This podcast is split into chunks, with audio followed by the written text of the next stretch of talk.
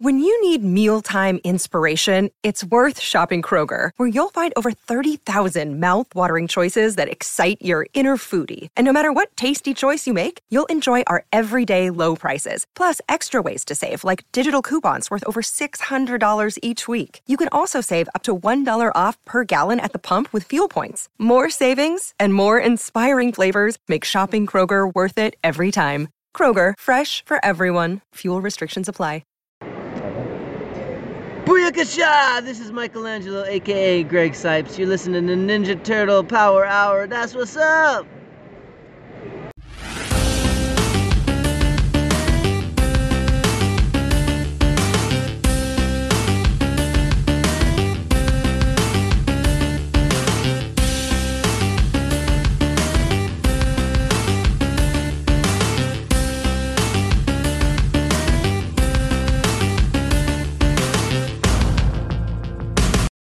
Welcome to the Ninja Turtle Power Hour. I'm Spencer Toon. I'm Keith McGuffey. And I'm Mike Templeton. Ooh, that was a good Alpha One. Uh, th- thank you. It was a little little spoiler for what's coming up in this episode. Yeah, Well, I think it's in the title, so. But Oh yeah, I guess double it is. spoiled. you just need a little distortion to your voice, just like a little bit, and it would be. it would You be know, my right mic's on. been acting up enough tonight. We may have the distortion. We may.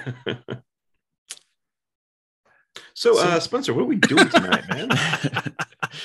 Tonight we're covering episodes 37, 38, and 39 of season four. We're finishing it. Woo! So that is the big bug blunder. The foot soldiers are revolting, and unidentified flying Leonardo. Three absolute banger episodes. Uh, They're they're episodes. it- it's a good way to end the season. We talked last week about how Splinter vanishes uh, with our fabulous host Jason from uh, Turtle Recall um, about how like Splinter vanishes could have been the season finale. But I- I, I- I, I, think, I think it ends on a strong note here. No, no, no. No, Unidentified flying Leonardo is a terrible ending. It's a but it's, terrible it's par for finale. course.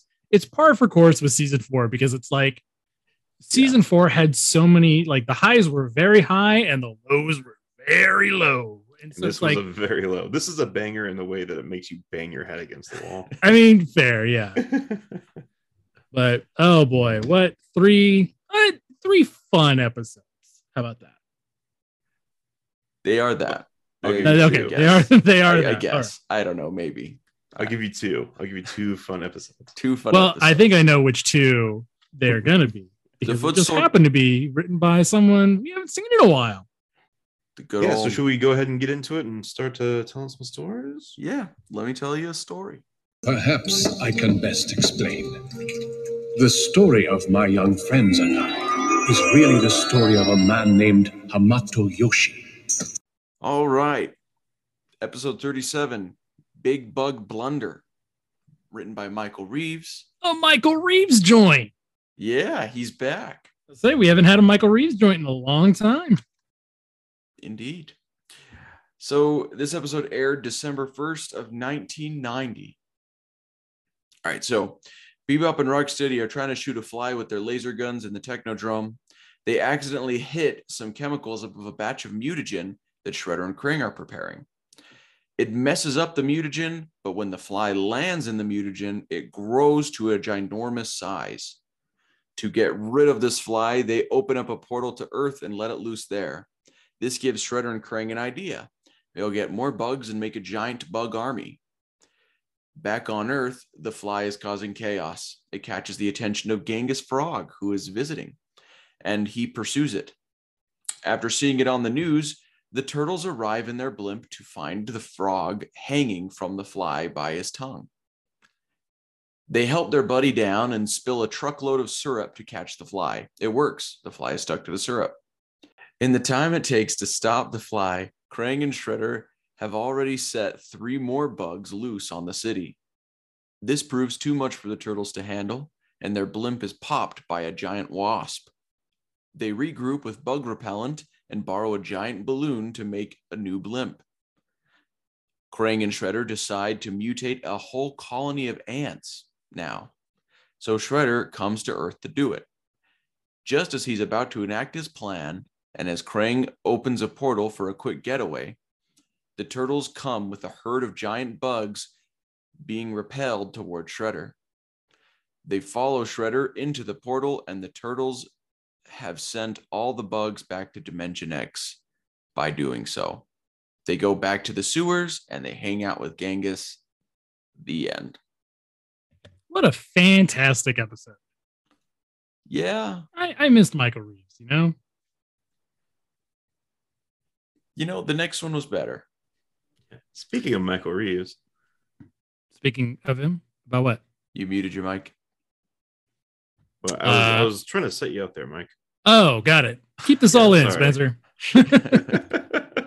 Speaking of Michael Reeves, the next Michael Reeves joint uh, is The Foot Soldiers Are Revolting. Original air date December 8th, 1990. The second of two Michael Reeves joints tonight. The Turtles watch a videotape April made of a previous fight against Bebop and Rocksteady, which ends with Donatello tricking them into headbutting each other. Michelangelo wonders aloud why Krang and Shredder even keep them around because of their constant incompetence. Meanwhile, in, the Technodrome, Shredder has finally had enough of Bebop and Rocksteady's failures yet again and fires them finally. Krang questions who else they can use to carry out their schemes since the foot soldiers are neither tough nor intelligent. So Shredder decides to use an intelligence enhancing machine on one of the foot soldiers. He selects a foot soldier designated Alpha 1 and places it under the machine. But at the same time, Rocksteady and Bebop are playing video games, and a power fluctuation causes the machine to explode. Alpha 1 is intellectually enhanced far beyond what his creators had intended and decides that he's going to conquer Earth without Shredder and Krang. The turtles are about to stop watching the video when Leonardo spots something fall from Bebop's vest when he falls in the video. Donatello identifies it as an advanced wave modulator and confirms that it would be disastrous if Krang had gotten his tentacles on it. The turtles then set out to the place where it fell. Alpha 1 not only proves to be hyper intelligent, but he's easily able to control the other foot soldiers, turning them against Shredder and Krang. They're loaded into an escape pod and ejected from the Technodrome after Alpha 1 declares his intention to exile all organic life from Earth to Dimension X. He's about to do the same with Bebop and Rocksteady when they mention the wave modulator, which piques his interest. He decides to keep them around just so they can show him where it is. Meanwhile, Donatello has found the device just before a portal deposits Bebop and Rocksteady and Alpha 1 in front of them. The foot soldiers prove to be abnormally competent at fighting under Alpha 1's control, and Alpha 1 manages to get the wave modulator from Donatello. The foot soldiers retreat to Dimension X but leave Bebop and Rocksteady behind. Alpha 1 then appears atop a New York skyscraper and plans to build a dimensional displacement device to transport all organic life to Dimension X. When fired, the device materializes Irma, Vernon, and Burne in the Technodrome, much to their horror. Alpha 1 begins zapping all the people and animals away just as the turtles emerge from the sewers. They manage to dodge the blast, as do Bebop and Rocksteady in April, and make their way into the skys- skyscraper. Shredder and Krang, meanwhile, are headed for, for a plasma storm. Krang mentions that there's a very small chance that the storm will recharge their power cells. That indeed is what happens, allowing them to head back to the Technodrome and discover that it's full of people and animals from Earth. They send them back through the portal. Foot soldiers attack the turtles in the stairwell of the skyscraper, and Rocksteady proves to be somewhat competent at dispatching them. After a brief scuffle, the turtles, April, Rocksteady, and Bebop find themselves facing the dimensional displacer's barrel until the displaced humans suddenly appear nearby and distract Alpha 1. Donatello pulls the wave modulator from the, dis- from the device, causing it to short circuit and blast Alpha 1 into an unknown dimension. Donatello then replaces the wave modulator and zaps Bebop and Rocksteady into Dimension X just before the machine overloads and explodes. Rocksteady and Bebop appear on the Technodrome and beg for their old jobs back, taking credit for disposing of Alpha 1. Shredder reluctantly rehires them and is immediately knocked flat by Rocksteady. The turtles are then seen eating pizza when they hear Alpha 1's voice coming from Donatello's lab. It turns out that he's that he's hooked up the trans-dimensional portal to cable, turning it into a widescreen TV, and they all enjoy pizza in front of it. The end. Wonderful, wonderful storytelling. All right. I'm bringing up the rear here. This is the season finale Unidentified Flying Leonardo, season four, episode 39, originally aired December 8th, 1990, written by Sean Roche. So April is on her way upstate to meet with a reporter friend about some UFO sightings. Splinter tells Leo to take the turtle van and go up and keep an eye on her. While he's scoping out the place, some weird things happen. He's accosted by some rapidly growing corn stalks and sees a weird looking helicopter flying around. Leo tries to warn April about what's going on while she's meeting with her reporter friend in a diner by banging on the window instead of just calling her on the turtle com, and he's spotted. The locals are already on the edge because of all the supposed UFO activity in the area, and they think that Leo is a Martian. He's able to get away thanks to a nearby garbage truck. April calls Leo on his turtle com, and they make arrangements to meet up. However, Leo's accosted by more rapidly growing giant vegetables this time mutant broccoli and a giant killer pumpkin. His struggles are picked up by Splinter, who wakes up from a nap in a panic, telling the other turtles that they need to go find them. Um, instead of calling April or Leo on the turtle com to see where they are, they instead take the blimp and ra- randomly zigzag around upstate New York to see if they can spot Leo and April. They do eventually get the idea to call Channel 6 and ask Vernon and Vernon where April went. Uh, in the meantime, April is kidnapped by that weird helicopter just as Leo arrives to meet with her. With the help of a local hillbilly, Leo follows the helicopter to the lair of Dr. Davos, a mad scientist slash cowboy who has made a Vita Ray, a beam capable of making vegetables huge. With it, he plans to either make a ton of money selling massive produce or destroy the city. It's not really clear. Uh, the other turtles show up and help April get free of Dr. Davis's farmhouse. Dr. Davis ran, runs to his truck, but the turtles point the Vita Ray at it, making the vegetables in the truck bed grow to gargantuan proportions and crush Dr. Davos. Uh, Leo steals the helicopter for a while, uh, but he convinces the hillbilly that he's not a Martian and the helicopter isn't his UFO, and instead he's one of the Teenage Mutant Ninja Turtles that the entire world knows and has been on TV several times about. Um, Turtles go home. The end. It was riveting. Absolutely riveting. Absolutely riveting. I tried not to editorialize. It it was straight to the point. You got it. I mean, I I I nixed some scenes and things like that that really didn't need to be in my episode too. So you're good. Like the Oh, entire, I read the entire thing. good for you, Mike. Good on you. All right, are we ready to talk about some some tidbits and, I and potpourri think- the second time around? I think so. Let's do it.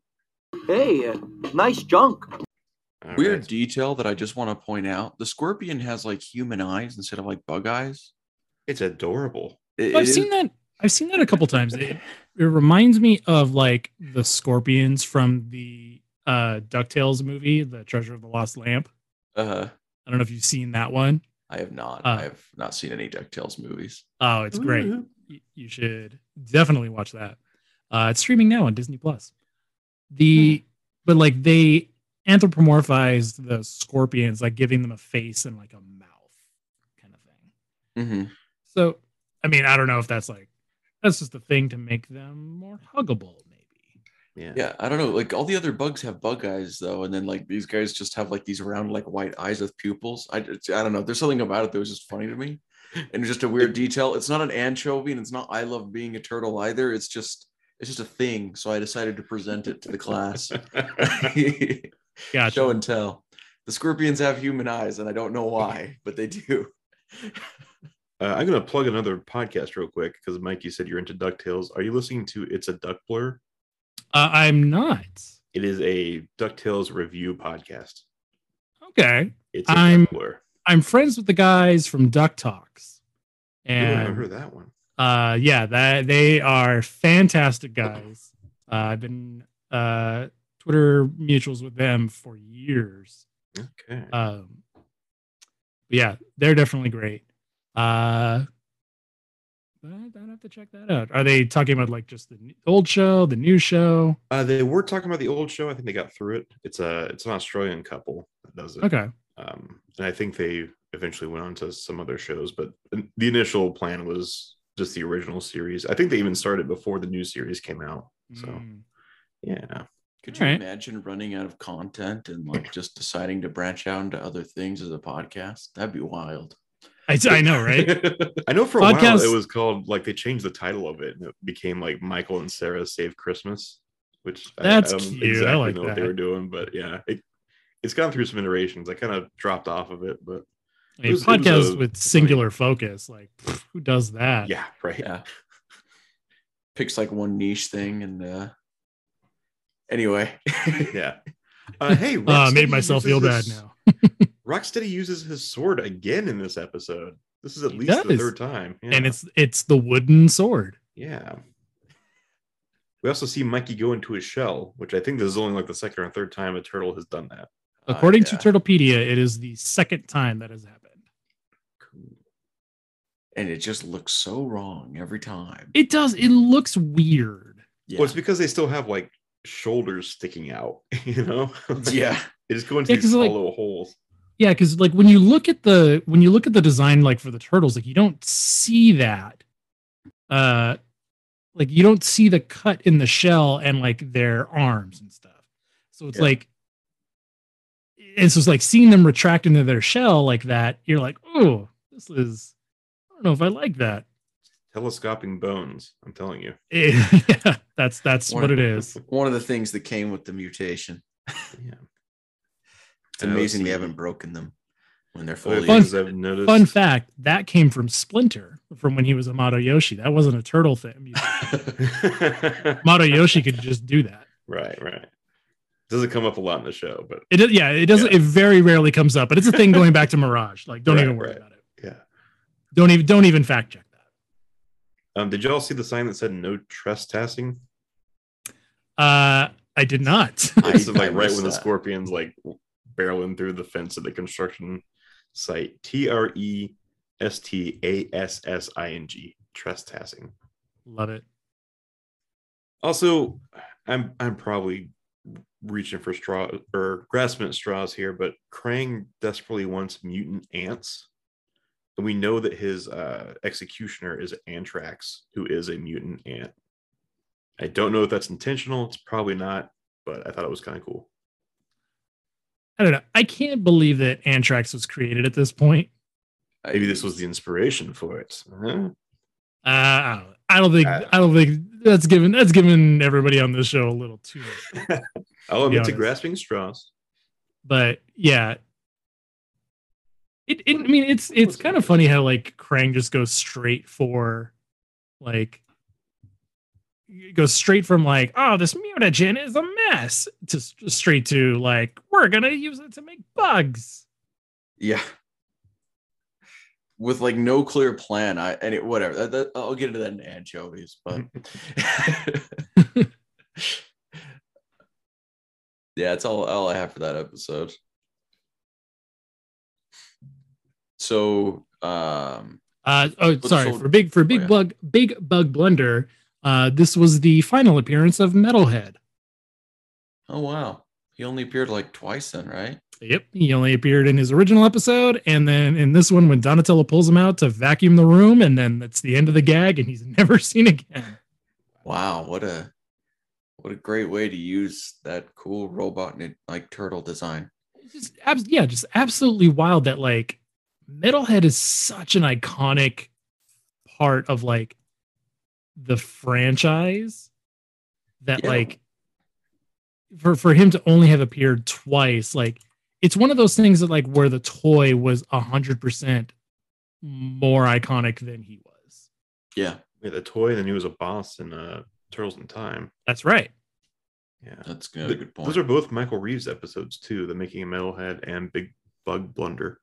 but he's like one of the few characters to have made it like from the 87 series into the 2003 series they don't call him metalhead but there's a robot turtle that looks very much like metalhead and I don't think Turtlebot looks anything like Metalhead, but I mean, He's a robot turtle. but he's a robot turtle. It can only look so different. he's a robot But- turtle and he's got like the same color scheme going on But we do have we do have Metalhead in 2012 as well, yes we do have metalhead with the name metalhead as metalhead yes and also Metalhead in the IDW comic. yeah And there's a Metalhead Mirage. Totally different. Totally different. We talked about that one. Yeah, yeah. i like that metalhead a lot You would like that. i would You're right. I would. I would and I do. I would and I do. Thank you, sir. All right. Anything else for uh, Big Bug Blunder? Or That is everything I noticed. Foot Yeah. soldiers are revolting, I don't know which if means Alpha. uh, Mhm. doesn't mean that they look gross. It means that they are uh, rebelling. It's like a workers' revolt, you know? Right. Right. Yeah. This So- is. Alpha One's first appearance. I don't know if he's going to appear again. It seems Uh, like this they is- set it up that he could if they wanted him to. This is Alpha One's only appearance. Okay. well, there it is. He does not See- come back. That that mutant madness, or what was it? Was it called Mutant Madness? That phone game Yeah. made me think that Alpha One and Tempestro were going to be way more important as characters, and I was going to see them more often because they were available in that game. But really, they were just these one-off characters that, uh, well, I mean, I guess Tempestro will appear, you know, at least one more time. Yeah. But Alpha One think was it's a hero done. click when they came out with the Team NT hero clicks. So like someone took the time to sculpt a little Alpha One for a board game. But then also like we had uh the NECA the NECA Ultimate Foot Soldier figure came with an Alpha One head. Hmm. So since I bought three of those, I have three Alpha One heads in my accessory box. Oh, perfect! You could recreate all the animation errors from this episode. Like, exactly. yeah, we'll, we'll, we'll talk probably about that in Yeah. anchovies too, because I This remember isn't- seeing something like that. This one isn't really an anchovy, but like this is the first time we ever saw a foot soldier talk. Yeah. and like nobody really like comments on it. yeah, Like, you'd the turtles- the turtles Crane are- to be like, "Oh, I forgot. Did we build them with voice boxes?" Yeah, like like did did Krang build them with voice boxes? And like Maybe- I don't remember I don't remember the foot soldiers ever being stupid. Like they're just kind of drones. I mean, they have like- seemed pretty useless up to now. Like they do just kind of get chopped up and slaughtered and, and thrown about. So I have a like- theory for that. And it's because the foot soldiers with the red foot insignia are like the super battle droids. And then the ones with the yellow foot insignia, which are the ones that like we've seen since season two, uh, are the like cheap disposable. So it's, it's kind of like, well, in my opinion, that's more like, you know, the first generation of B1 battle droids, which are like more intelligent, but they'll have a hive mind computer until the weakness is exposed of, you know, you can just destroy the main computer and they all shut down. And so then they had to go and give them the cheap brains and the cheap chips that so they can all have individual brains, but you know, cut costs. And so that's why they become really stupid and and say funny things. So, so there you go. If any one of these had said Roger Roger, this would have been perfect. Yeah, you're not wrong. Um, I got two things. Uh, first off, we see Bebop's eye in this episode. Did you all catch it? Uh no, that was like a blink and you'll miss it kind of thing. It was right after that video game explodes. Like he's he's sitting there, his his sunglasses are cocked. You can see his eye under it.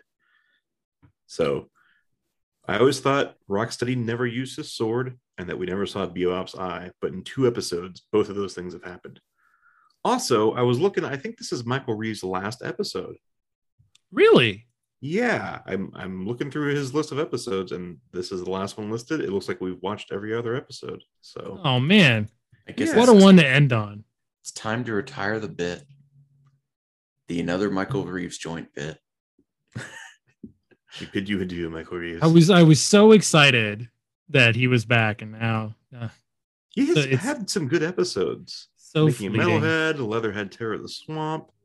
He did a Rebel Without a Fin, Split No More. Yeah, and and I would say that he went out on a pretty good note for this series with with the foot soldiers are revolting. Yeah, Yeah, it was I mean my- it's it it's a, it's a good three. one. Mm, All right, well, Michael Reeves, we send you off into the sunset, buddy. Do you have jeez. anything else for Foot Soldiers Are Revolting? No, I got nothing. All right. Unidentified Flying Leonardo. This is Ooh. Sam Roche's only writing credit on this show. He's mostly known for his work on Carmen Sandiego, which after Oh, after watching this episode, I understand why I never got into Carmen Sandiego. Wait, wait, I- which Carmen San Diego? Uh Where on Earth, the cartoon.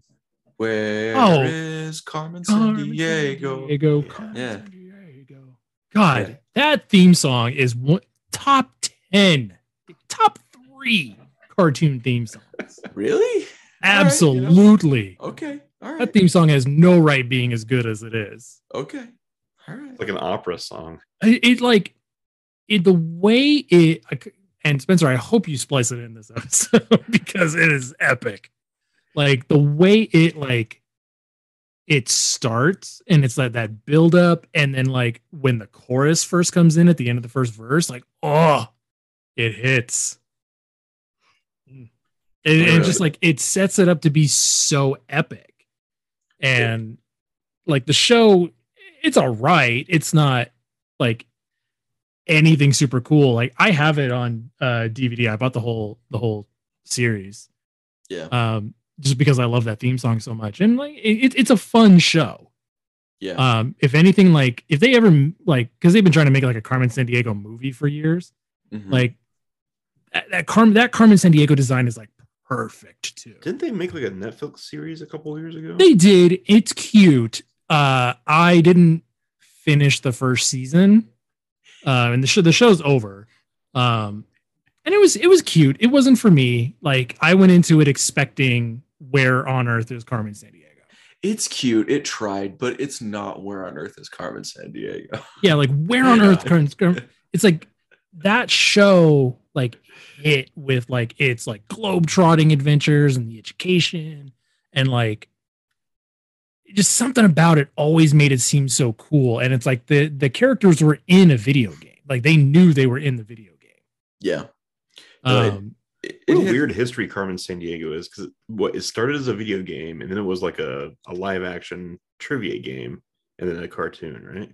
yeah and it's like the trivia you know that you know sing it rockapella like that theme song that's a good that's that's a fun song where on earth in carmen sandiego is an epic song Yeah. For some reason, the one that stuck with me more though was Sherlock Holmes in the 22nd century. Oh I know my it's god! I know it's not a Ooh, good you theme know what? i remember the the show i don't remember the theme song It's just like it's just very like 90s like uh I'm trying to think of like this. It's like a for super 90s sound.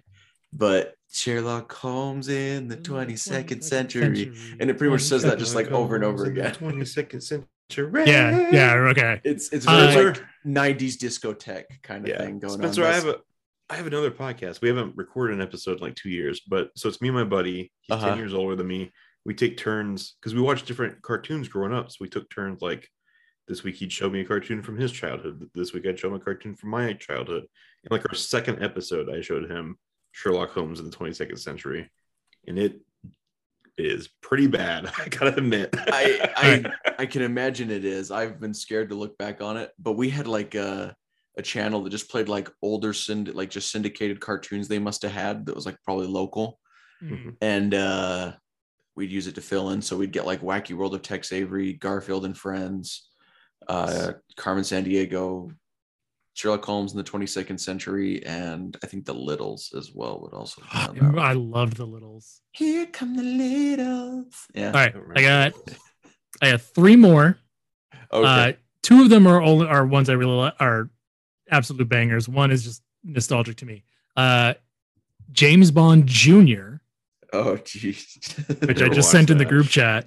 Uh, I loved James Bond Jr. That was such a stupid show. It Um, sounds yeah. stupid. Like, It's so a premise based around like a, a spy having sex with uh, multiple women and using guns and uh, 60s smoking and whatnot. Well, let's we'll market towards kids. That'll be Yeah. great. yeah. I mean, it was that era of like Tom and Jerry kids, Flintstones kids, like Oh, it was the era when like Rambo had a cartoon up, too. up Yeah. named Scooby Doo. Yeah. Um, okay, so James Bond Jr. Uh Fox's Peter Pan and the Pirates. It's specifically called that. Uh just a fantastic opening. There's no no lyrics to it, but it's really cool. Okay. Um Okay. especially for like a, a show in like 1990. Um it, it it's still it's still really good. Like I would recommend watching that one. I think it's available on YouTube because like nobody's collected it. Um but like it really kind of gets a little dark for for a Peter Pan cartoon. Uh-huh. Uh, and then one uh, that I just absolutely love is Extreme Ghostbusters. Extreme Ghostbusters. Yeah. That has to be a 90s reboot. Uh, Oh, it was. and so what's really cool about it, the theme song is absolutely amazing because it's like if Nirvana sang the Ghostbusters theme song. oh, nice. It's really good. Um, and it's a sequel show to the real Ghostbusters. Okay. Um, so like if you watch that show, like it canonically takes place like years later. Like Egon is like a professor, and like the finale is the old gang coming back. That's You know, um, I just I love that show, and then they brought like one of the characters into the IDW Ghostbusters comic, which I loved. Um, which is all one of my all time favorite comics is that IDW IDW Ghostbusters. Um, but uh, Toy Galaxy just did a fantastic episode on it. Got a little, got a few things wrong, but you know, Dan does good work. Dan and Greg do over the, do good work over there. So uh, definitely go check out that video. I wanted to plug that for them. You know what? What uh, cartoon had a great theme song though? Attack of the Killer Tomatoes. Attack of the Killer Tomatoes. and there's an Attack of the Killer Tomatoes reference in this episode. There, and that was that was something I was gonna uh, uh, do in my second time around. There is a gag for that, and then um, the reporter's like, "It's already been done." Yeah. Also, uh, no Shredder, no Krang this episode. There you go. You, see, you love you love to not see it. Right. It, it means that you're at least going to get something a little, well, it used to mean that, but you know, Now it means mobster or mad scientist. yeah. And in this case, mad scientist. Um, I I don't have anything for this episode, so whatever you guys got. That's That, all. that I was have. it. All Okay. right. Let's uh talk about some anchovies then. No anchovies. You put anchovies on this thing and you're in big trouble, okay? So yeah, the whole like bug thing. They accidentally grow big bugs, right? Mm-hmm. And they just like send it out to the earth and they're like, we're gonna make a whole army. And they get like three of them and they like dump some on it. They throw them out there after the fly. And then they're like, uh, let's go put it on a whole ant hill and just just make a whole bunch of giant ants giant. Like, I don't know. There's just something about it that feels like they don't even know what they're doing. They're just like, we're gonna use this. Let's use it. And we'll use it on whatever we can think of next. Like, Yeah, because like they never explain how they're gonna control these ants. yeah, they never explain how they're going to control anything. Like, like it's literally just go out there and cause chaos, destroy things, and uh, in the end, we'll end up conquering Earth. What you know, Yeah. In, in the loosest definition, I guess. You know, Yeah. Sometimes their plots are like way too detailed, and this one's just way too loose. yeah, Like it's like mutagen plus ant question mark profit. yeah, Maybe Krang already has like a giant picnic basket somewhere that he's just like, all right, we'll set it up here. The ants will attack. We'll take over the world. I don't know.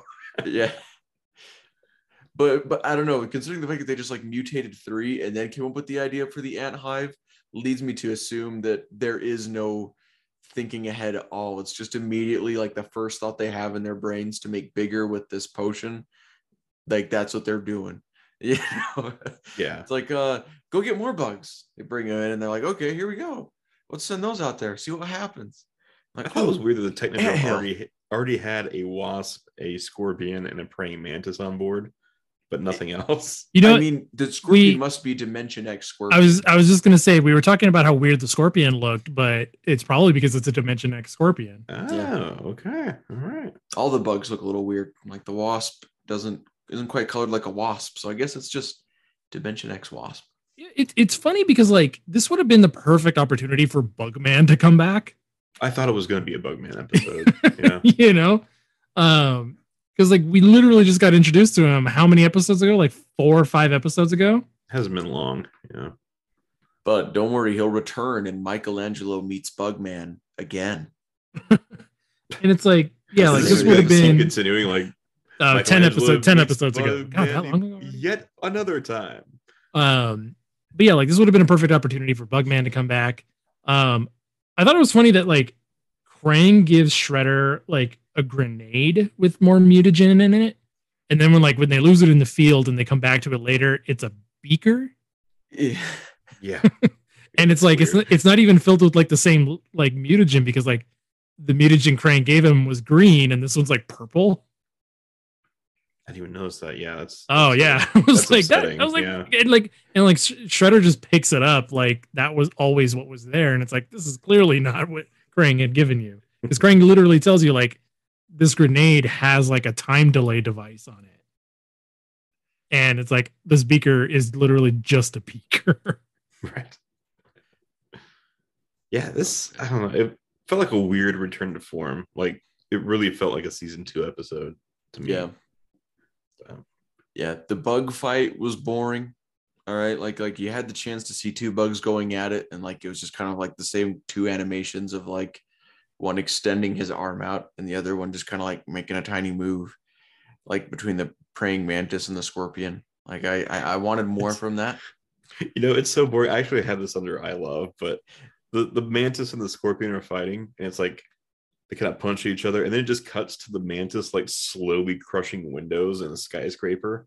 Yeah. It's like like okay, uh, we have to show them destroying the city. Like, oh, we'll just literally do that. I hope somebody got fired for that blunder. I know. Well, he, the bug is like, oh, he's almost like looking at the camera while he does it, like, ah, ah, Yeah. we're a menace. Is this what you want? Are you not entertained? uh, the the also the entire opening scene is totally unnecessary with metalhead. Like like they it, it doesn't play into the rest of the episode. Like there's there's i don't even think that it really is shown to like have them notice something that ties into anything else. Like it's it's like its own mini short Oh yeah, it like it does nothing. There's no reason for Metalhead to be to It even like blacks out at the end of it, like it was a short that they made, and then just Yeah. like added it to the front of this. Yeah, it was I like, And really then- think like of the of the episodes that you know, like this is a toy commercial through and through, but like this episode really felt like a to- toy commercial because it had Metalhead for no reason. And also, it only had Genghis, not the other frogs. And Genghis, I believe, was the only one that had a toy out at this time. Uh, you might be right. Napoleon. I don't know when his figure came out. Yeah, he was a little later, but I can probably look it up. Uh, yeah, TMNTToys.com, the virtual Ninja Turtle toy museum. I love that site. It, it's it's such a useful resource. Like, if you're gonna ever be a turtle expert, like, you need to memorize that website. Yeah. So but Napoleon but- was a 1990 release, so he could have been out at this time. Yeah. So, because Genghis was like first or second wave. Yeah, he's, Not, in- he's not not first wave. Sorry, like He's second, second or wave, third yeah. wave. Yeah. yeah, he's an 89 release. But that's that's like my other thing though is like Genghis like he doesn't do anything in this episode really. Like he doesn't make a difference to the plot at all. Yeah. like he just kind of shows up his tongue gets stuck to the fly they find him they pull him down and then he's just kind of there. Like he's just there with them. There's there's no reason for Genghis Frog to be in there. He doesn't affect the plot. He doesn't do anything. It just feels like he's there. Yeah, anyway. It would have been nice if it was like, you know, he knew something that helped him defeat the bugs because he knows about bugs because he's a frog. You know, Yeah. like that. That's the, one or two lines would have really helped there. You know, yeah, you know, oh, back in the swamp, we use we use bug repellent, you know, and they're like, oh man, bug repellent, that'll work, you know, something like that. yeah, Yeah, like- yeah, it, it, it sucks because like I mean this this is this is from the next section because I really enjoyed seeing Genghis. Um Mhm. but it does suck that like he really just didn't add anything to to this other than like you just kind of have the gag of like flies and then here's a frog yeah, yeah. and that's kind of it. But that's that's it for my anchovies on this one. Yeah, same. Uh, foot soldiers are revolting. Um, it- this one, this one was okay. Like it felt like a good episode. I think the animation is really what made it suffer for me. Mhm. Uh, yeah, it, it looked like a like an early this season episode. Yeah, not it, the, it felt more polished one we got. really. Yeah, and, and it sucks because like the last couple episodes were animated very well. Mhm. Um, and like we go to this one and it's kind of like, eh. Um, the the amount of times they said advanced wave modulator episode was just kind of like a little obscene, in my opinion. Yeah. It, it was quite a bit. Uh, I mean, I, I've already complained about it before, but you know, just one of those another like Shredder and Krang are uh, really incompetent. You know, like they they they complain about Bebop and Rocksteady, but these guys are, you know, blunder just as much as they do. Yeah, like I, it, it's annoying because like we've seen so many episodes where like Shredder blames Bebop and Rocksteady, and it's uh, it's it's always clearly Shredder's fault. yeah, Yeah. Like the Shredder has no one to blame but himself, and it's like the gag is just a get is it's just getting old. yeah, Well, and like Krang's like, all we have are these foot soldiers, but like they also have rock soldiers, and we know that they've been in contact with them.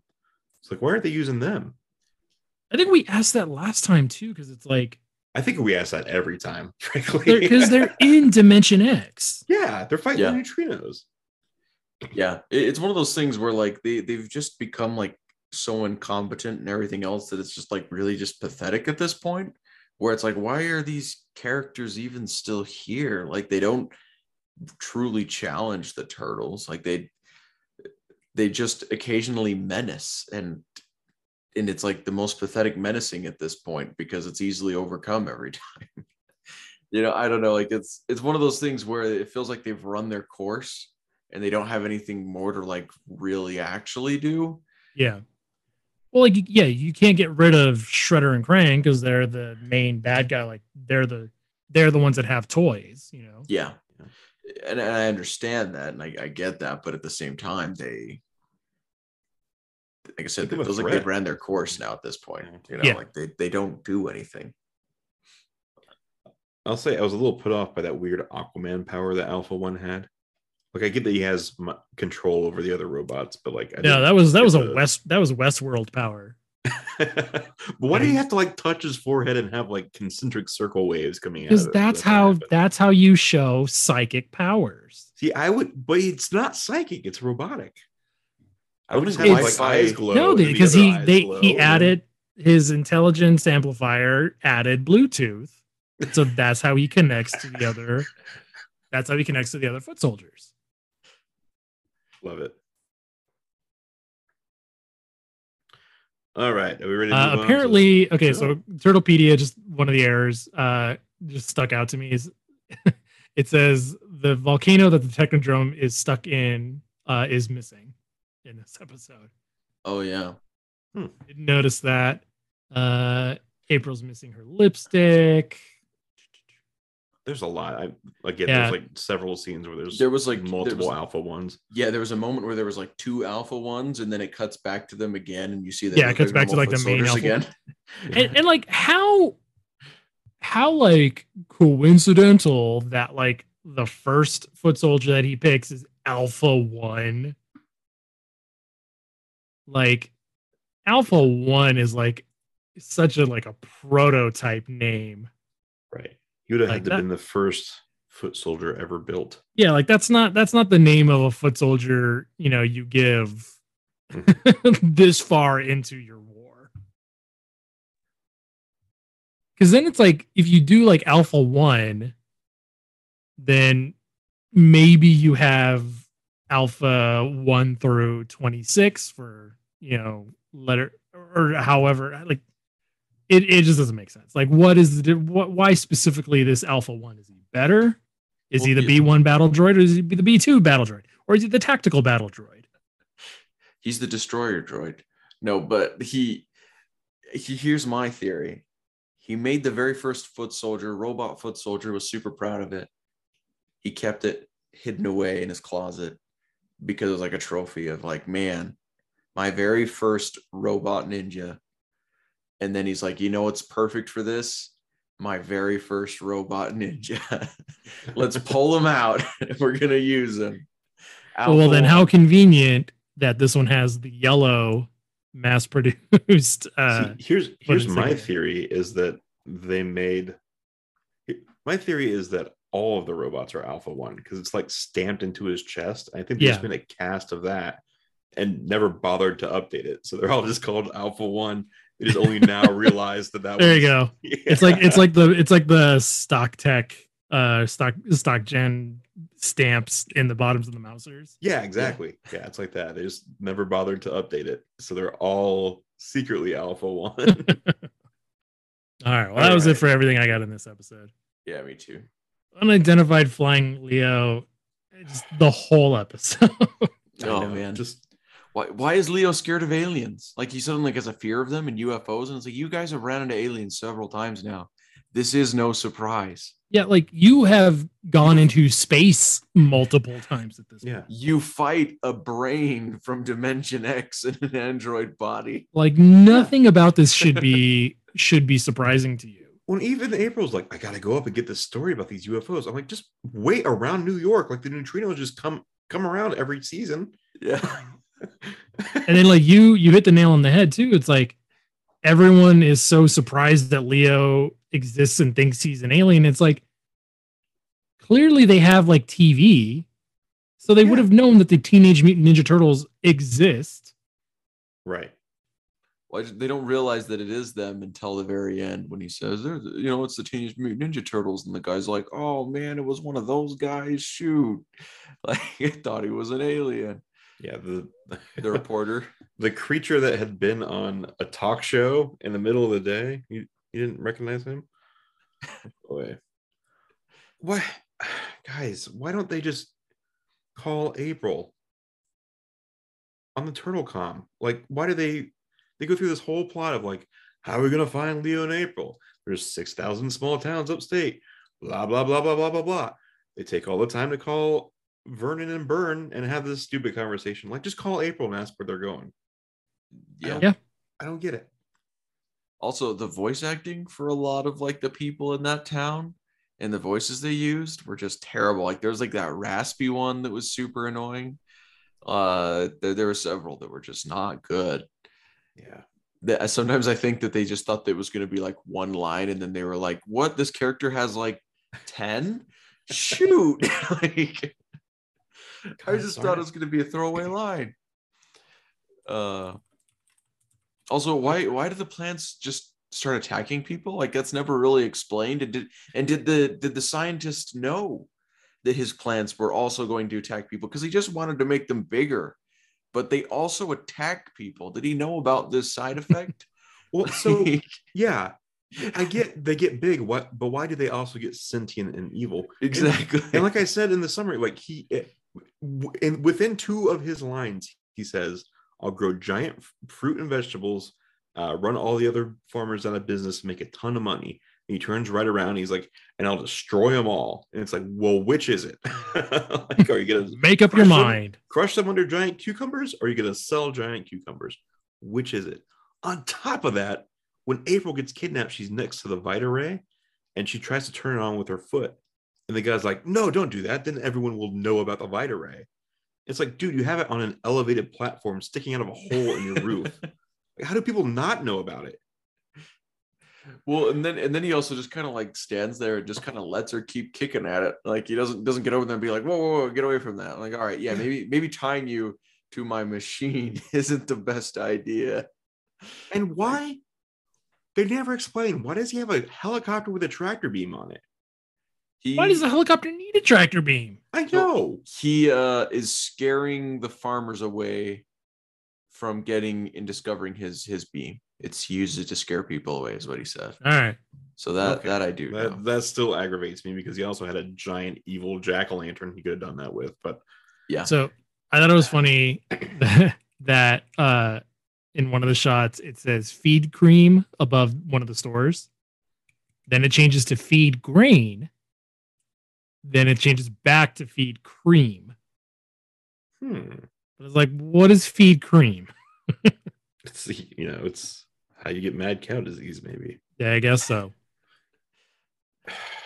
This episode, guys. There's there's one point where Leo, because I I kind of skimmed over like most of this episode is Leo running away from uh farmers and getting in the back of trucks and being rescued and getting chased and getting in the back of another truck and getting rescued. And he says at one point he says, This is getting repetitious, but who's complaining? I'm like, me. I'm complaining. I'm complaining. I'm the complainer. Me. How many how many times is there gonna be this farmer driving by with his truck to save you yeah, from falling it's you know, ridiculous. in the back of his truck? Yeah. Well, yeah, it's one of those things that's also just not very flattering for Leo because he spends, yeah, the whole episode running from everything. He runs from bulls, he runs from UFOs. oh, that's right. he, He runs from yeah. farmers. He runs from plants. He just spends the whole episode running away from everything. Yeah, the only thing he fights is a scarecrow, which is already dead. Yeah, and it just falls on him. Yeah, Not not, a good episode. Not my Leo. favorite episode. This is supposed to be a solo episode to like showcase Leo. This is a terrible job of doing it. Mhm. That's I. I have so many bullet points, but I think I've said them all. And so for people who say that in Turtles Forever, when the turtles get scared and run away from uh the shredder Yeah, like or every time Mirage somebody, turtles from the Mirage every time somebody Leo, complains about Leo turtles runs forever, away. like these turtles and turtles forever, it's like you guys really need to watch 87. Do you It's remember? happened. It, this was the last episode, the Alpha One episode, but Leo like blocks a laser, and it it hits a pipe above him and splashes him with water, and he's debilitated. yeah. He's completely out of the fight at that point. It, yeah, they're they're not good crime fighters whatsoever. they're not good ninjas. And that's because Shredder and Krang are also super incompetent. But anyway, Uh, should we talk about what we love about these episodes? let's I think it. so. Oh, I love being a turtle. So right off the bat, big blood, big bug blunder. I love that I can't say it every time. Um, seeing Genghis again and Metalhead kind of kind of elevates this episode. Yeah, like feel like Genghis because he's in this like cute little suit the entire time. yeah, like I I said, like um, it, it it's really fun seeing Genghis again. It would have been nice seeing all of them. Yeah. but like it was it was nice um seeing him again like i don't care about the frogs that much but it was like you picked the best one to come over Yeah, I like and like jim there. it's jim cummings doing like his little cajun voice Yeah, I do like when he first gets there and he looks up and there's that giant flying, and he just looks at like, oh my god, I hit the mother load. He runs to the top of a building to try and eat it. But yeah, well, and the other thing, I don't know, it's just always nice, I guess, when they like remember that the turtles, you know, have made friends with characters and that they're that they have introduced other characters before and they come back. Yeah, you know, nice. it's like, oh wow, continuity. This is they cool. built a whole world if they need to use it. yeah. Um, let's see, Spencer, you mentioned that like Genghis didn't really do anything, Yeah. and there's a part I thought it was funny uh, that really illustrates this, where like uh, Michelangelo's in the grasp of a scorpion, and Genghis is like, "Let me help you out," and he like cuts the the hose part of the fire hydrant off, and Uh, Leo like kind of looks at him and he kind of sighs. He's like, "Hey, great job, Genghis, but let's shoot it in the right direction." He picks up a manhole cover and like aims it correctly. Like Genghis just, was just like he was just so happy to help that he just did Yeah. something, you know, but it wasn't got- the right thing. yeah he said something like it's like my ex has got something to say about this or something Yeah, and he totally doesn't help whatsoever. He tries and that's what's important they they don't fight very many giant bugs down True, true. down the swamp fair, fair enough. Fair enough. When the blimp gets popped in this episode, there's this moment where it just like doinks into the corner of a building. Yes, and like I there's something about too. it that's just really funny to me because it's just like doink and it just stops right there and cuts like back to the Yeah. turtles we're not going to show this thing collapsing or that you know it's filled with scaffolding to keep it together or anything it's or you know whatever may be in the balloon of a blimp we're just going to see it doink and it's just going to sit there and then we're just going to cut Like, Yeah, it bounces off the building. You would expect it to go full Hindenburg, but yeah and it it makes the sound of like a mylar balloon when it does it too. Yeah. I, I thought that was hilarious. I'm glad you, you thought the same. Yeah that was kind of it for that one yep, that's all I got too. Uh, uh, foot soldiers are revolting. There's a line in there, um, where they say Irma burning Vernon, and I I just the way they said it was Irma burning Vernon, but it was Irma Burne and Vernon. right. It was just funny. Yeah. I, I actually kind of on it was more on the like enjoy side of this episode. I actually really liked it. Uh, Yeah, I think this is the strongest of the three. I yeah, agree. Yeah, totally. it uh, Shredder and Krieger are incompetent, and I've kind of said that, but this kind of like leaned into that a little bit to bring in like a more threatening bad guy kind of thing. Yeah. Like I kind of like Alpha One being like a plan of theirs gone amok because it kind of subverts the the trope. Um, early on, because usually you know the turtles will maybe turn it back on him at the end, but this one goes wrong right from the get go, and so then he becomes the bigger threat, which also leads to the next part that I really liked about this, which is the turtles teaming up with their enemies because there's a bigger threat. I, I like that trope in really any show where like oh man, this even bigger threat comes, even though we're at odds with each other. We need to team up to take down this even bigger threat because it's going to ruin, you know, what both of us want. So we have to take it down together. yeah, like it was nice seeing them team up with Bebop and Rocksteady, and then like especially when um Bebop and Rocksteady kind of forced them to trust them and like cut the ropes, like un- untie them. Um, Mhm. like I liked that. Uh, I thought it was really funny when like they kind of casually uh almost kill Bebop and Rocksteady with the with the d- teleporter displacer at the end. Yeah. Like he puts it back in, shoots it at them right away, and then it blows up, and they're all kind of like, "Okay." And just we did it.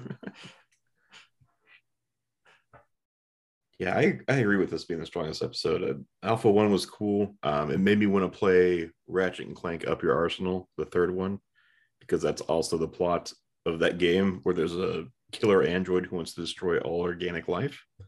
Um, There always is. Right. And there's there's one really good bit where they're running up the stairs uh, of the Channel Six building, and they're like, "There's only 20 stories left," and Bebop just like keels over. He's like, "Ah, can't we just let them take over the world?"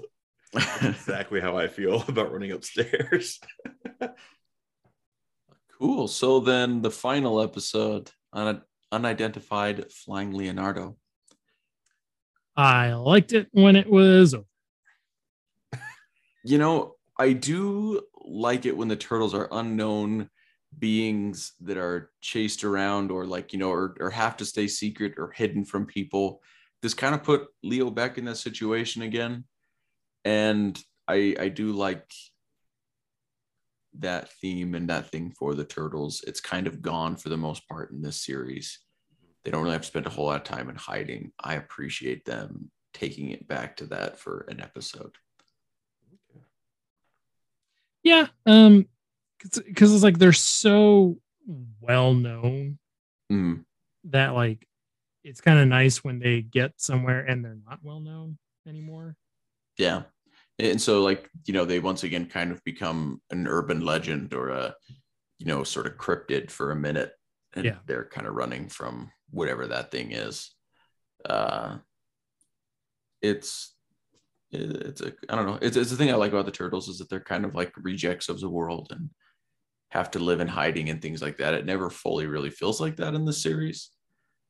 But so it's it was fun to see it in, in this episode. You mean having a blimp with their name on the side of it isn't subtle?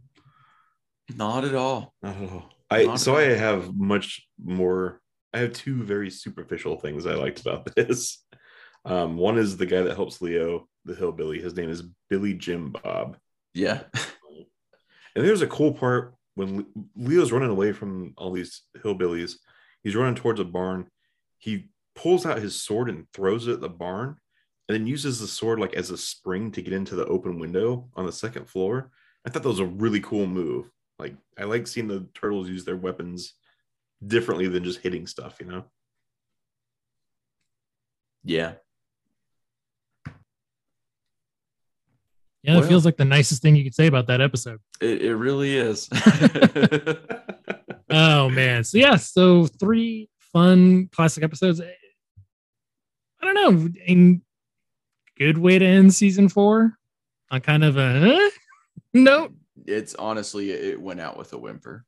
So yeah, I kind of kind of wish we had flipped unidentified Leonardo and the the Alpha One episode. Well, Yeah, you know, the a thing. true the true ending to season four is, you know, the Hokum Hair episode. But I don't think Is- anybody's nobody's ready for that right now. No. I thought that was the beginning of season five. Well, it depends on the is, viewing uh, order that you look at. But yeah, it is kind of is it season four? Is it season five? Hmm. According to the all the lists I've seen on the Turtlepedia page, it's season five. So I'm gonna call it season five. So that's why we're doing it next. Cool, cool. I'm just excited, guys. We're we're through season four. That's um, this is the by far the farthest I've ever been into this show. Yeah. Yeah, like obviously I've seen season five episodes, but like this is I gotta say, this is the most I've ever watched of this show. Yeah. No, we we've put season four to bed. Like we got past the two mammoth seasons. Like I'm kind of excited to finish this out now. There's only five more seasons or six more seasons, but Yeah, I'm on my seventh wind. Like I'm I'm ready to go. yeah. oh boy. But yeah, can't wait to uh jump into those next ones. Me too. Well, should we uh should we break for some news? I think so. Keith, take us in. This is April O'Neill of Channel 6.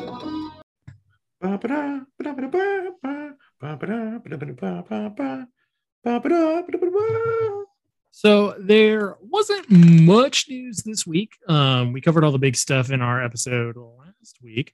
Uh, but what was revealed yesterday morning were some more of the uh, the loyal subjects BST action or BST AXN best action uh, figure lines, more repaints of those turtles that they have. Uh, but these ones are done in kind of like 16-bit arcade colors. Um, they're GameStop exclusive, fifteen dollars or sorry, twenty dollars a piece. They're they're okay. Um, I think they're kind of. I think those molds are kind of getting a little long in tooth now, um, because that we've seen them so many times in the past year since they've been announced, um, in so many different repaints and colors. But uh, I think the paint job on these is actually really good. I personally think it's better than the NECA arcade turtles. Um, I just wish that that paint job was on the NECA arcade turtles. trying to find a picture of it.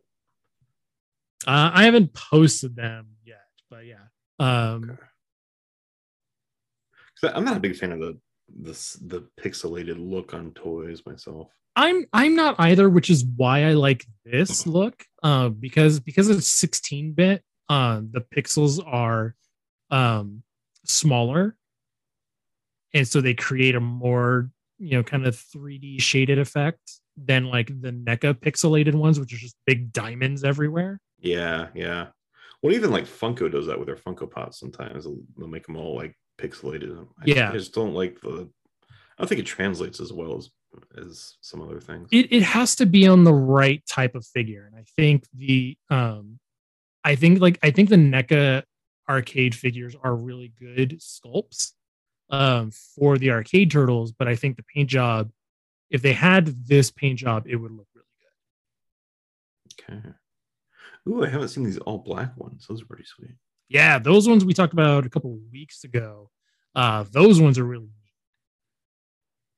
Hmm. that was a i believe it was a san diego comic-con exclusive Uh, GameStop. um, GameStop. Well, it's it's at GameStop, but they were for Comic Con. oh, I see. Okay. So GameStop is selling like the rest of them. I do um, more online shopping during our news section than any other time in life. I swear. The only time we talk about all the toys. yeah. Keith, I saw that you got uh, some of your Holothon figures or your yes, I, I Target got Geek Out. the, the and Rahzar, which I've been eyeing those for a long time, but didn't want to play, didn't want to pay scalper prices. And then uh, I got Usagi Yojimbo the other day. I haven't taken him out of the package yet, but Uh, I did too. I opened him up. Uh, he's very cute. I like him a lot. Um, I I'm he's a little tight in some places, and so on the NECA figure that always worries me. mhm. Uh, so I'm gonna have to heat him up before I play with him some more. Uh, I also got my neutrinos finally, so you know, figures of the year right there. Um, I haven't opened them out of the box yet.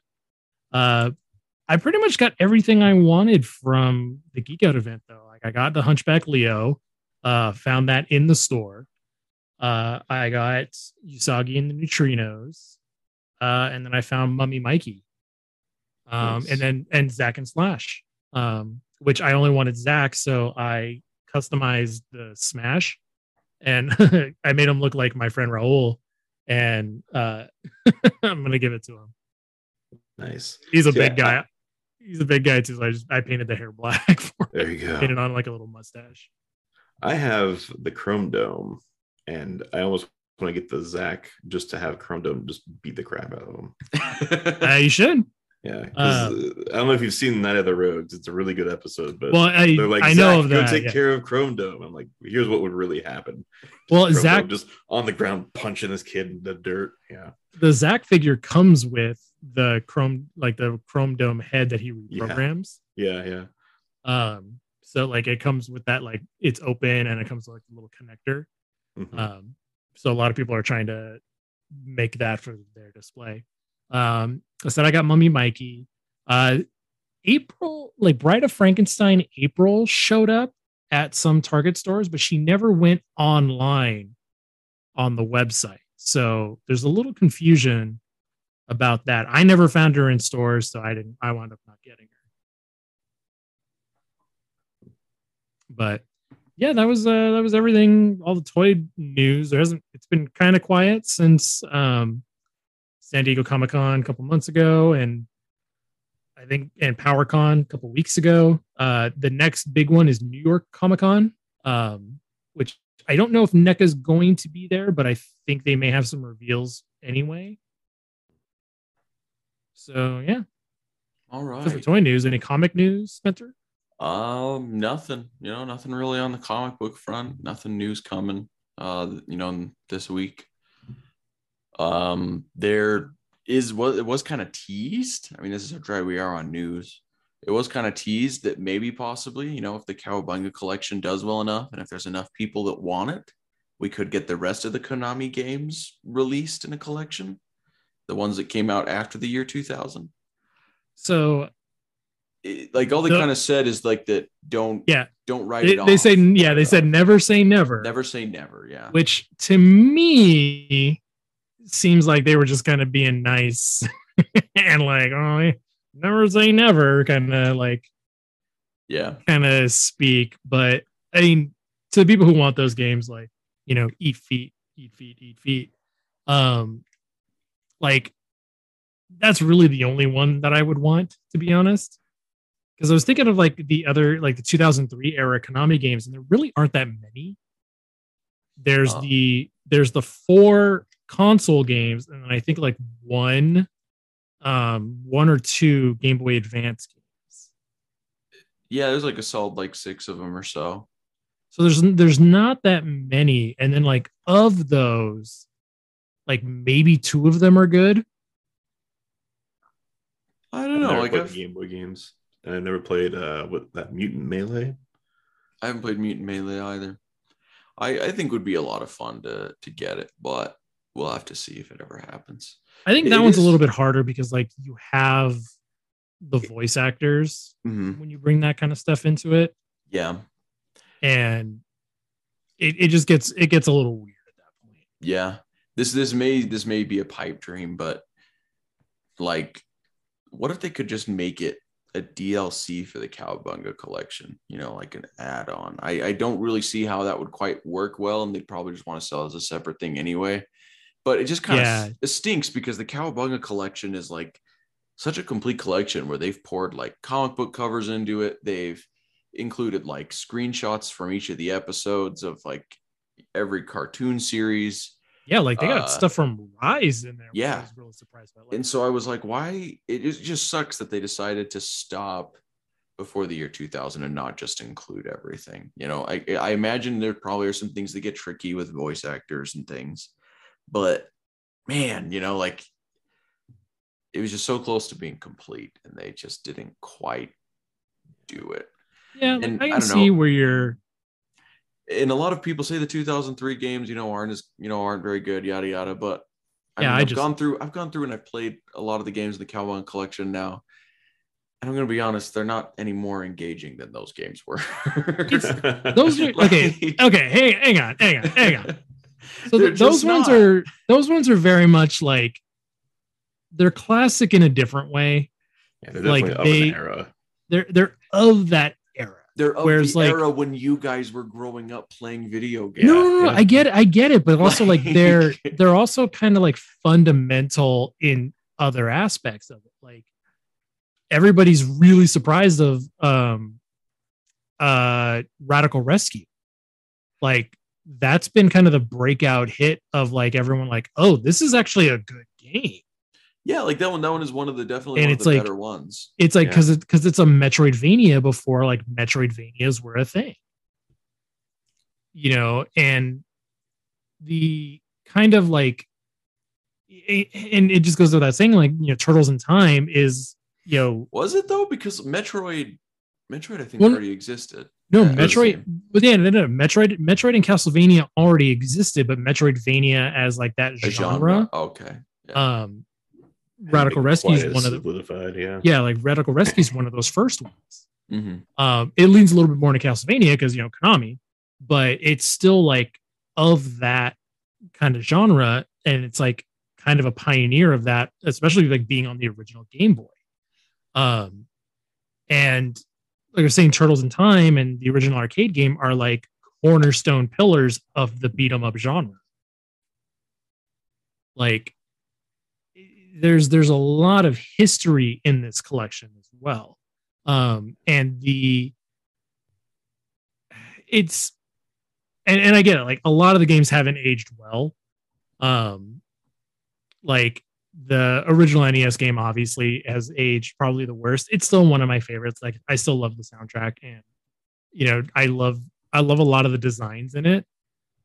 Um but yeah like it has aged the worst and it is hard for a lot of people to play. And i think a lot of it is the kind of like everybody already knows it's the hard one. So you have like a lot of people that are like oh the uh it's it's the nes hard one. Oh the damn level oh god i'm never gonna beat that hmm and i think i think that kind of taints a lot of people's views of it because it's actually not that hard especially with the rewind feature Yeah, Yeah. I mean, I, I went through it and I just eventually got annoyed when I was driving around the party van and having to figure out where to where to go in that maze of, of the Oh. city stuff when you have to blow up the for walls. years for years that was the last level for me Yeah, because i did not know where to go I I'm I couldn't figure it out, and after a while, I was just like, I'm I'm done. I've had it with this game. I have it as muscle memory now. Um, so I'm a lot better at it.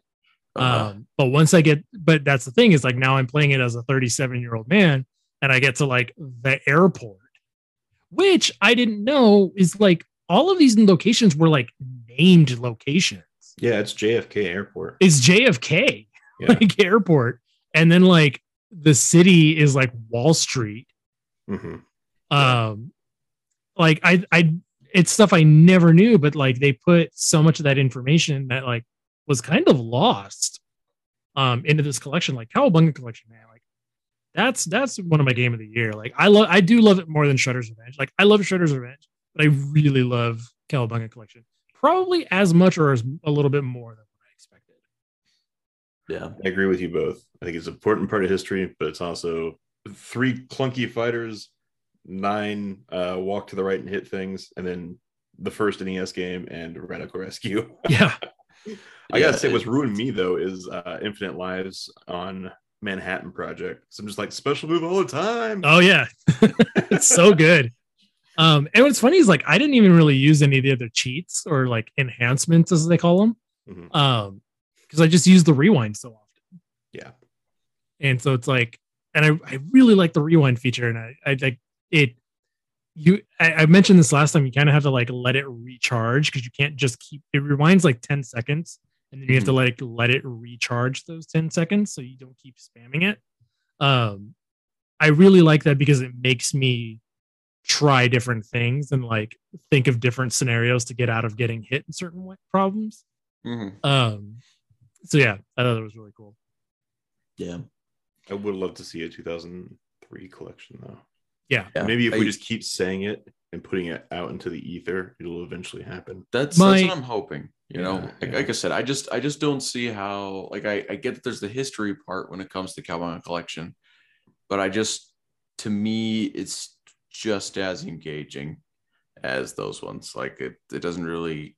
It's not that big a difference. I me. think it's Yeah. it's it's not that they're It's not so- engaging. It's it's not that the 2003 games aren't engaging. It's just they're not as they're not as groundbreaking as a lot of the Turtles games, the original Turtles games were. I, I don't know. Was the NES game really groundbreaking? No. Yeah, absolutely. It's it's one of the best selling NES games. yeah, Huh.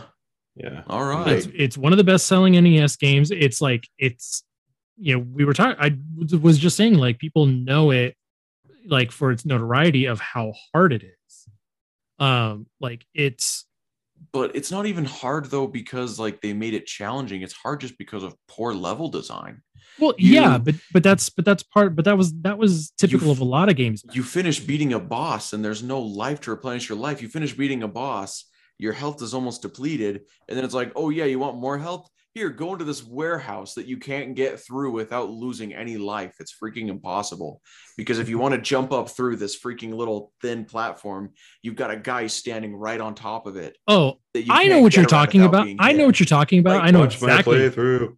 I know exactly what you're talking about, and you can absolutely do that without getting hit.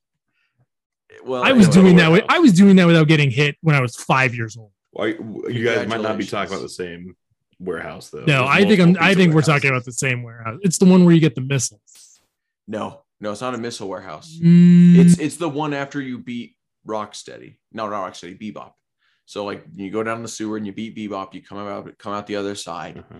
There's a oh, building you go to that get warehouse in the first Yeah. level. Yes. Yeah, don't go to that. warehouse. Oh, There's yeah. Don't the ever other- go in that house. That house is a waste. Yeah, the other the other sewer has a, a small pizza. You can Yes. go in and out of it multiple times. To Yeah, replenish your life just there. yeah that one's Oh, way well, easier I didn't- but I then didn't know I like what's really out of it. funny Yeah, is the there's there's that sewer that's next to that one with the pizza that has like the invincibility power up oh, Those that's only- they're useless and that's also like the only one in the game There's there's three. There's one in JFK and there's one in the Technodrome.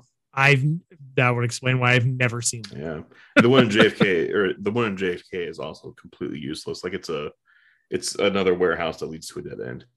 So, yeah so it's like you go to you go to you get to the end of it you get the invincibility power up and then you have to use the invincibility power up to get out of the warehouse Uh, it's Anyway. actually it's the opposite. It's at the beginning, so then you're trapped at the end and have to fight your way back. It's the worst. It's the So dumb. yeah, it's the worst. i love the nes game it's Anyway. so stupid Long story short, I love the 2003 series games. Would love to be able to like actually get to play all of them. Great era, fun. I don't know. It'd be fun for me to play. Maybe they were nothing groundbreaking, i agree but uh, I agree with you. I, I want I want people who want those games to have them. It's Yeah. also like much like the Cowabunga collection, like it just kind of archives those games for people, you know.